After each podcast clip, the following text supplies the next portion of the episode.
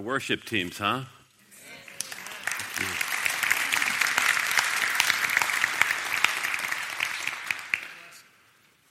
Well, some time ago, I was uh, kind of given an exercise plan for people who are 50 and older.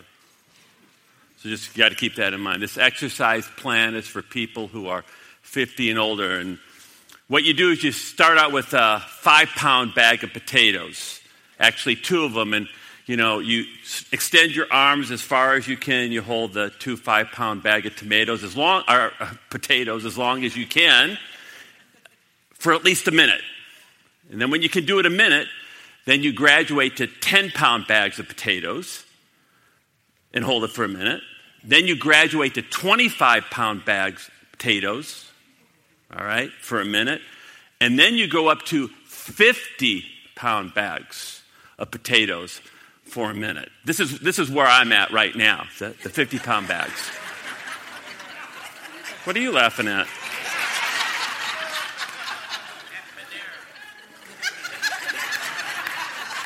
I haven't even told the joke yet. Okay. So you're holding, and, and, when you are confident, when you are confident that you can hold out these 50 pound bags of potatoes for a minute, then you actually add a potato into each bag. That's where I am right now. All right, now that we're done with the silliness, we can get on to the real stuff. The real stuff is it is Palm Sunday. Palm Sunday, for those of you who aren't familiar with that. 2,000 years ago, Jesus Christ came riding into Jerusalem on a donkey. The crowds were waiting for him, the crowds cheered him. Five days later, he was hanging on a cross. This morning, I have entitled the message, The Choice. The Choice. Father, I thank you for everyone here. And I believe there certainly will not be any more important message than this one on this Palm Sunday morning. And I ask for your blessing and peace to rest upon every single person. And I pray if someone walked in here really not knowing the living God, they're going to walk out of here knowing the living God in the person of Jesus Christ. So I'm just so thankful for what you're going to do here in the next several minutes. I ask that you would fill me from the soles of my feet to the crown of my head. You are welcome here, Holy Spirit. Just have your way now. I really pray that there'll be tremendous freedom in the house, tremendous joy, and tremendous hope by the end. And so I just thank you for what you're going to do now, and I praise you in Jesus' name. Amen. Kind of gets your attention, doesn't it? You know, the reality is none of us knows when our life's going to come to an end. None of us knows that moment. None of us knows that hour. But when it's all said and done, do you know what your life will have been about? It will have been about choices. The choices that you make each and every day. Let me ask you this question What will your choices say about you and about your life? The reality is, you know, we always make choices. Every day we make choices. We have little choices, I call them. You know, what kind of toothpaste will you use? What will you wear? Then you kind of have the medium sized choices. That might be the car that you're considering buying or the neighborhood you're considering living in and the house you're considering buying. And then you have the, maybe the large choices like what profession you will go into for the rest of your life. Whom will you marry? But I want you to know that all of those choices pale in comparison to what I call the choice, the big choice. And let me explain what I mean. The date was March 30th, 33 AD. On that day, Jesus Christ came riding into Jerusalem. Skip, can you put that picture up? Now, I don't know if you can imagine it. I've always imagined it in my mind's eye. I can see that day some 2,000 years ago. And the normal population of Jerusalem was generally around 90 to 100,000. But on feast days, it would rise up to about a million people a million people just stuffed into that city. And on March 30th, 33 AD. Probably a half million Jews were lining the street on either side of the main street leading into Jerusalem. There was electricity in the air. And suddenly, Jesus came riding over the bluff on a donkey to enter the city of Jerusalem. And the people began picking up palm branches. They began taking them off the trees. They began waving them. And most of us, when we see a palm branch, we think that's a symbol or a sign of peace. But back then it was a nationalistic symbol. It showed your allegiance to the nation of Israel. It would be like us waving an American flag. And then as Jesus was riding by on that donkey, people began to cry out, Hosanna! Hosanna! Which means save us, save us, or deliver us. And then a seditious chant began to be yelled out. Some actually began to say, Hail the new king! Hail the new king. That was seditious. You see, they actually wanted to take Jesus and they wanted to ensconce him, crown him as their king. Now, that's got to be pretty heady stuff, don't you think? Wouldn't that be pretty heady for you if people were crying out for you to be their king? And you know what? Jesus could have pandered to the crowd. Jesus could have been their champion and sought to be their champion. But you see, Jesus had to make a choice. In fact, I call it again the choice. And you're wondering what the choice is. The choice is this the choice is always truth or lies. Or let me put it another way for you the choice is Am I going to please the Father? Which, by the way, is difficult. I'm not going to lie to you. And in fact, oftentimes when you please the Father from a worldly perspective, it's not very exciting. Or are you going to choose, or am I going to choose to please the flesh? You know what that means? That means to do the thing that makes us popular, that makes us liked. That means to do the thing that makes us feel good. You ever done that? You did something that made you feel good. That means I'm going to pursue a path that gives me personal glory. That's always the choice the Father, the flesh, truth, lies. Every single day, quite honestly, we have to make the choice. Jesus made, by the way, his choice. And the, when he made that choice, by the way, I want you to understand it determined the rest of his choices. So once you determine what the choice is for you, then it's going to determine your behavior, what you are going to do after that. Let me explain what I mean. For example, the very next thing that Jesus did after he came riding in on a donkey says the donkey stopped and Jesus wept. All these people are cheering and he wept. And then he pronounced judgment. Then he pronounced judgment on the city. In fact, Skip, can you put it up? Luke 19. But as they came closer to Jerusalem and Jesus saw the city ahead, he began to weep. He was saying to the crowds, How I wish today that you of all people would understand the way of peace. But now it is too late and peace is hidden from your eyes. Before long, your enemies will build ramparts against your walls and encircle you and close you in from every side. They will crush you into the ground and your children with you. Your enemies will not leave a single stone in place because you did not accept the opportunity of your salvation. Now, you know, before Palm Sunday, if you had taken a poll of all of the Jews about Jesus and his approval rating, you know what it would have been? It would have been through the roof. It would have been about 90%. But after he says this, after he makes this pronouncement of judgment, and you take a poll, what do you think his numbers would have been? In the dumper, 40, 50%. I want you to see when you make the choice when you choose the Father over the flesh, when you choose truth over lies, you're not going to be popular. But Jesus isn't finished. After Jesus makes this pronouncement, you know what he does next? Skip put up the picture. Jesus goes to the temple. That was one of the seven wonders of the world at that time. And you know who resided there? The kingmakers, the Sanhedrin, the 70. They could make or break you. And all Jesus had to do was play nicey nice. All he had to do was butter these guys' backside. All he had to do was play ball and they would make him king. But what did Jesus do? Skip, can you put up that picture? That's what Jesus did. He went in and he cleaned the temple and then he said this. Skip, can you put it up? He said to them, The scriptures declare my temple will be a house of prayer, but you have turned it into a den of thieves. Obviously, Jesus did not read Dale Carnegie's How to Win Friends and Influence People. Make no mistake about it.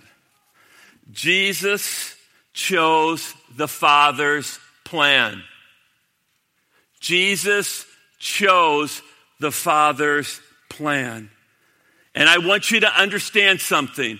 The Father's plan is always difficult. And you'll say, well, why is the Father's plan always difficult? And the answer lies in Luke 16, 15. Here's what it says. Jesus said these words. Listen to what he said now in Luke 16, 15. What this world honors and values is detestable in the sight of God.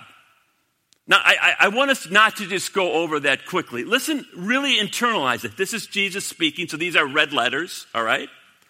What this world honors and values is detestable in the sight of God. Now, you know, I had to think about that. What does the world value?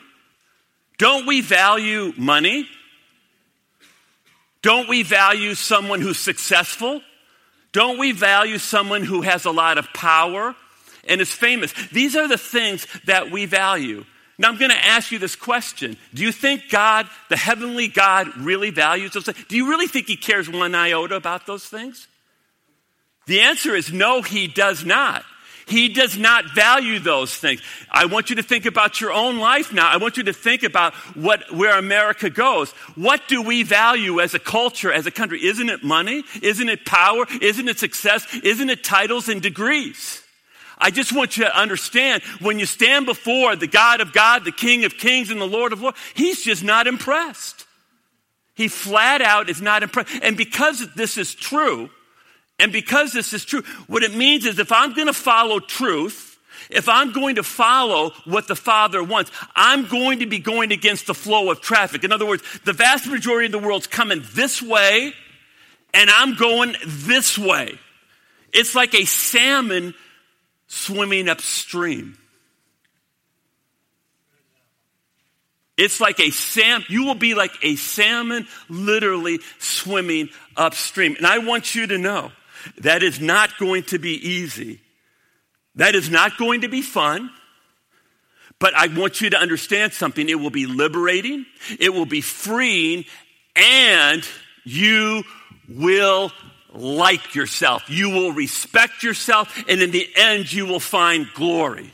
You will find glory. Now, Here's where I really want. Here's the main part of the message. You see Jesus and the choice he makes. Now I want us to look at a man by the name of Pontius Pilate. I want us to contrast him. These are two of the key figures in the last week of Jesus' life. Skip, can you put up that picture of Pontius Pilate?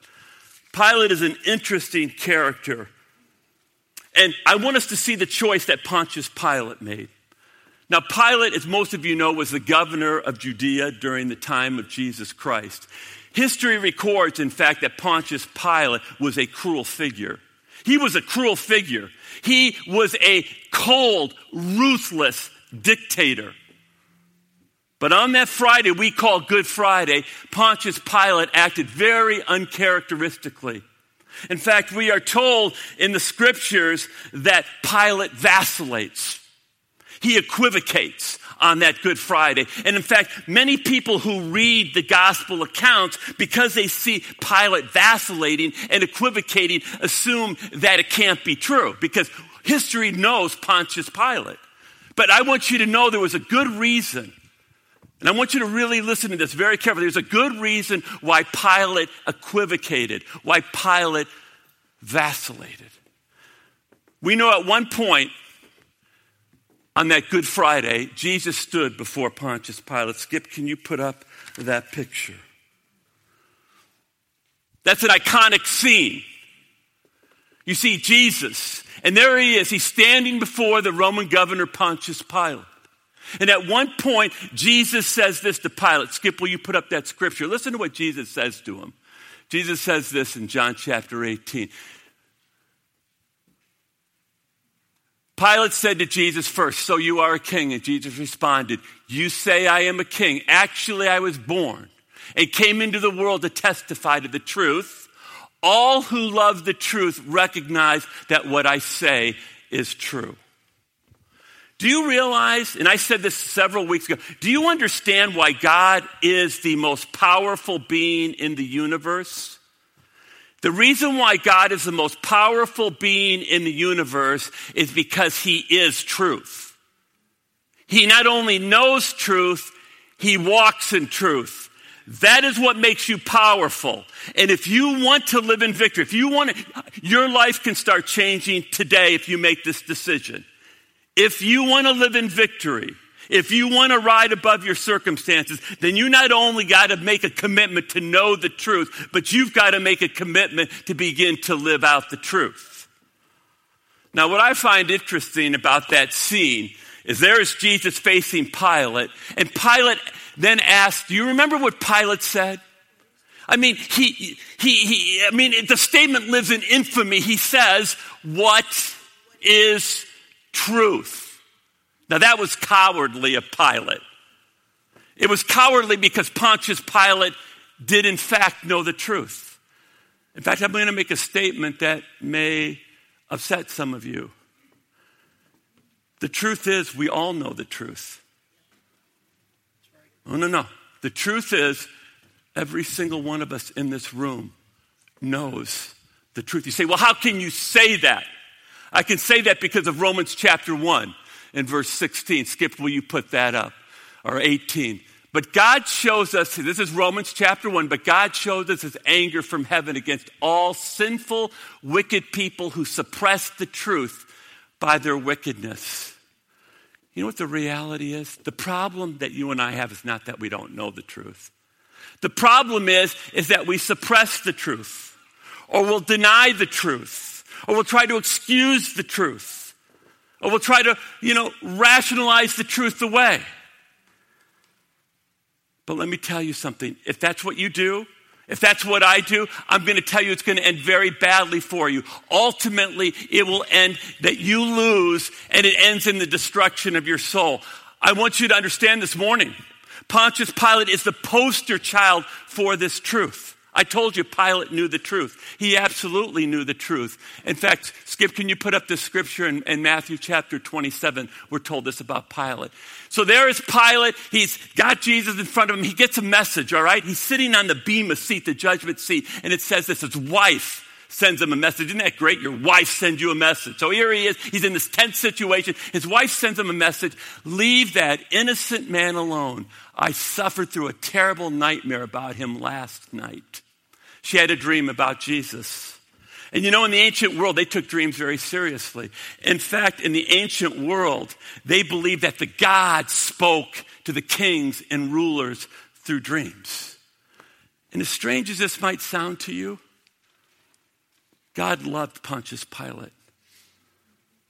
Now, I want you to, as strange as that sounds, God loved Pontius Pilate. And God loves every single person, not only in this room, he even loves ISIS. How do you like that? No, you, you no, no, no. God loved Pontius Pilate.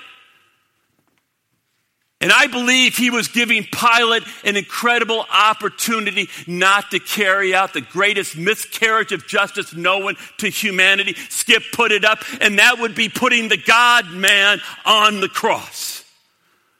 He was giving Pilate a chance not to do it. Do you know what the sad reality is about this drama, this Greek tragedy? The sad thing is, Pilate really did know the truth. You say, How do you know that with certainty? Skip, put up the next picture. Do you remember that hand washing scene? Do you remember that hand washing scene? And Pilate cries out in Matthew chapter 27 I am innocent. I am innocent, he cried out to the crowd. I am innocent of this man's blood. The responsibility is yours. Let me ask you a question.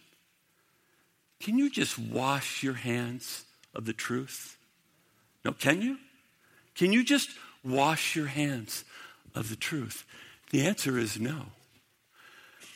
You know, there is very good evidence that Pontius Pilate, three years after sentencing Jesus Christ, the God man, to death, he committed suicide. He committed suicide. There is a legend. There is a legend that there is a pool of water in the Swiss Alps. Now, this pool of water is hidden by mist in the early morning and it's ringed by mountaintops. It is virtually inaccessible but by a footpath. But those people who have happened to be able to find that footpath, they report seeing a figure, a man, maybe about six two with gray hair. He's wearing a toga of imperial Rome. And they say that this man, he's by that pool of water and he will kneel down by that water and he won't look up. And then it says that he dips his hand in that liquid frozen that comes up from springs, underground springs. And it says that he dips his hand in that liquid frozen water and he takes it and he cups it and he puts it on one hand and then he washes his hands over and over and over. And he cries out, I am innocent. I am innocent of the blood of that just man. And the legend says that he will do that for all of eternity. I want you to know this morning you can't run away from the truth. You cannot run away from the truth. The truth will hunt you down like a hound dog hunts down a fugitive. The truth will find you out. It will take you over and it will lay you bare. You cannot, I cannot get away from the truth. Both Pilate and Jesus teach us a very, very powerful truth. Life is about the choice. Truth, lies. It's always that way.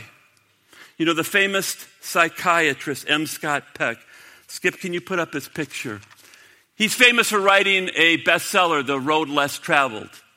And in The Road Less Traveled, he writes a very, very powerful section of words. Listen to what M. Scott Peck says, a psychiatrist. Fearing the pain involved, almost all of us, to a greater or lesser degree, attempt to avoid problems.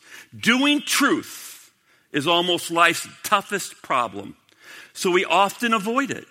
We often settle for half truths or no truth at all because they are easier to come by than the truth.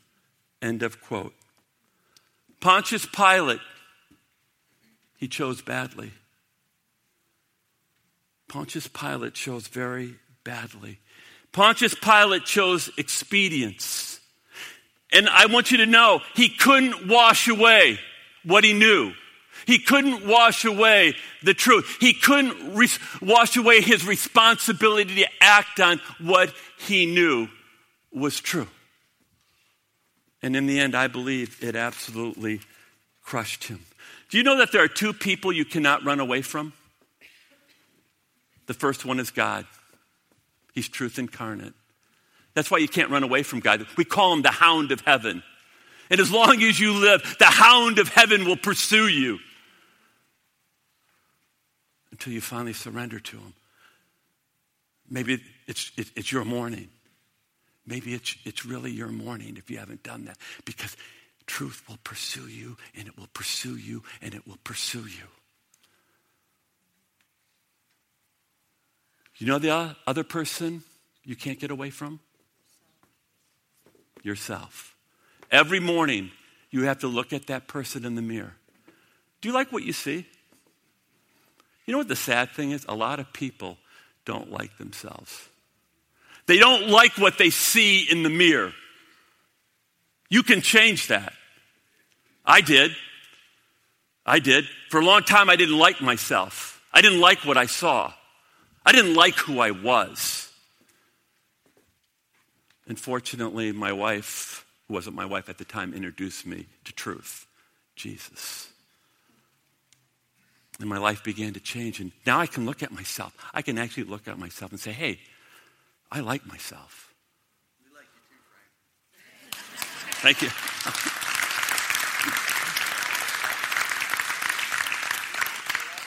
I paid him to, to say that, actually. Thank you, Ethan. Good man. But you know what? I can tell you, it, it's horrible to have to get up in the morning and look at that person in the mirror and not like them. You don't have to be that person. It can change when you make the decision to surrender to truth and to begin to follow Him. So that's my challenge. My challenge this morning is this, because I have a video clip I want you to see. It's very important. Many of us might find ourselves in the valley of decision this morning. The valley of decision is let's see, do I follow Jesus, truth, or do I follow Pilate, which is expedience, lies? One choice I'm going to admit to you is going to be very tough. One choice will demand great courage and great faith, but I want you to know at the end, you will experience great victory and great glory. The other choice is easy.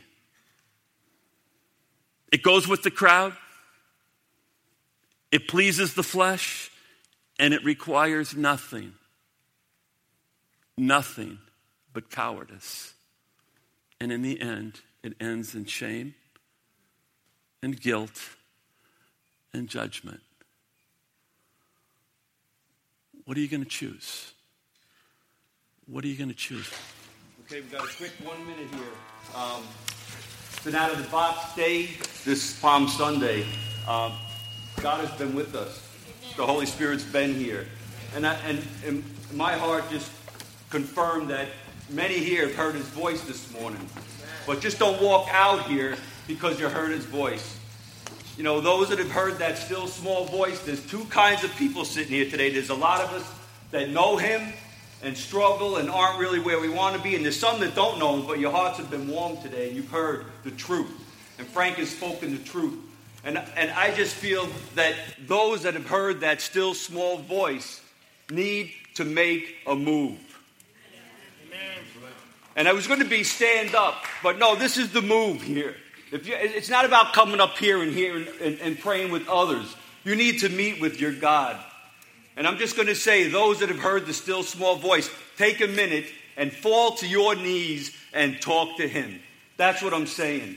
So if you're hearing that Holy Spirit tug on your hearts and you're able to humble yourself enough to kneel before Him, that's the word that's on my heart. Thank you.